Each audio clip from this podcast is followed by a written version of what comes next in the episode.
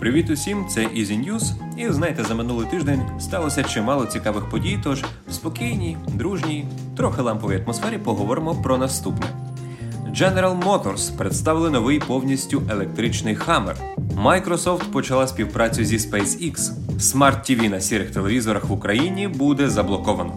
Нейронні мережі творять дива у Photoshop, а також розберемося, яким чином ці нейронні мережі допоможуть при відеодзвінках. Українська прем'єра серії смартфонів Mi 10T та швидка бездротова зарядка від Xiaomi. Як знайти пісню, лише наспівавши її.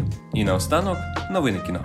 Несподівано General Motors представили електричний Hammer. Новий електропікап оснащено 18 камерами і отримав так званий режим краба. Тобто на низькій швидкості дві пари коліс повертаються в одну сторону і рухаються по діагоналі. Новий Hammer вийде у чотирьох варіантах. Найбюджетніша специфікація це Hammer EV Edition 2, продажі весною аж 24-го року. А вже наступної осені чекайте на EV Edition 1 з ціною всього 112,5 тисячі доларів. Співпраця Microsoft та SpaceX. Днями ці компанії оголосили про своє партнерство, в рамках якого хмарна платформа Microsoft Azure підключиться до супутникового інтернету Starlink, який забезпечує доступ до інтернету з орбіти Землі. В LG заявили, що компанія почне блокувати послуги Smart TV на несертифікованих телевізорах в Україні. Однак без паніки це стосуватиметься моделей лише 2020 року випуску. Справа в тому, що LG підготувала оновлення прошивки на несертифікованих, в народі кажучи, сірих телевізорах послуги Smart TV будуть недоступні. А от і велике оновлення у Photoshop. Додано різного роду фішки, що пов'язані з роботою нейронних мереж. Редагування портретів легко і швидко. Налаштувати необхідний вираз обличчя, погляд, зачіску і навіть вік всього кілька кліків і готово. Також можна розмити фон, замінити освітлення та багато функцій для роботи з небом. І ще одна суперова річ це можна е, ЧБ фотографії перетворювати у кольорові. І до теми нейронних мереж.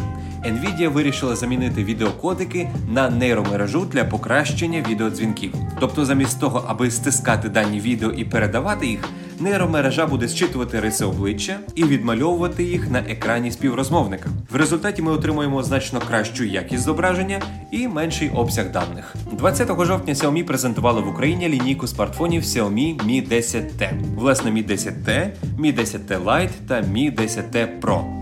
Коротко по новинках. Наймолодша модель Mi 10T Lite отримала процесор Snapdragon 750G, екран з частотою оновлення 120 Гц і 4 камери. Щодо Mi 10T Pro кілька слів. Це Snapdragon 865, екран з частотою оновлення 144 Гц, 5G, куди ж без нього, і оперативка на 8 ГБ. В усіх представлених моделях підтримується швидка зарядка на 33 Вт. І передзамовити новинки можна вже на сайті Allo. До речі, компанія Xiaomi показала швидку зарядку на 80 Вт, тобто за одну хвилину заряджає батарею на 10%, за 8 хвилин до 50%. Для повної зарядки акумулятора на 4000 мАч необхідно всього 19 хвилин. Якщо ви забули або ж шукаєте назву треку чи виконавця, ця функція Google стане вам у нагоді. Наспівайте мелодію, а програма знайде пісню за вас. Звісно, звучить класно, але я думаю, з моїм вокалом. Діло безперспективне. Зайдіть в Google Search, натисніть мікрофон і скажіть, що це за пісня. Ну і звісно, наспівайте. А в Google Assistant іще простіше.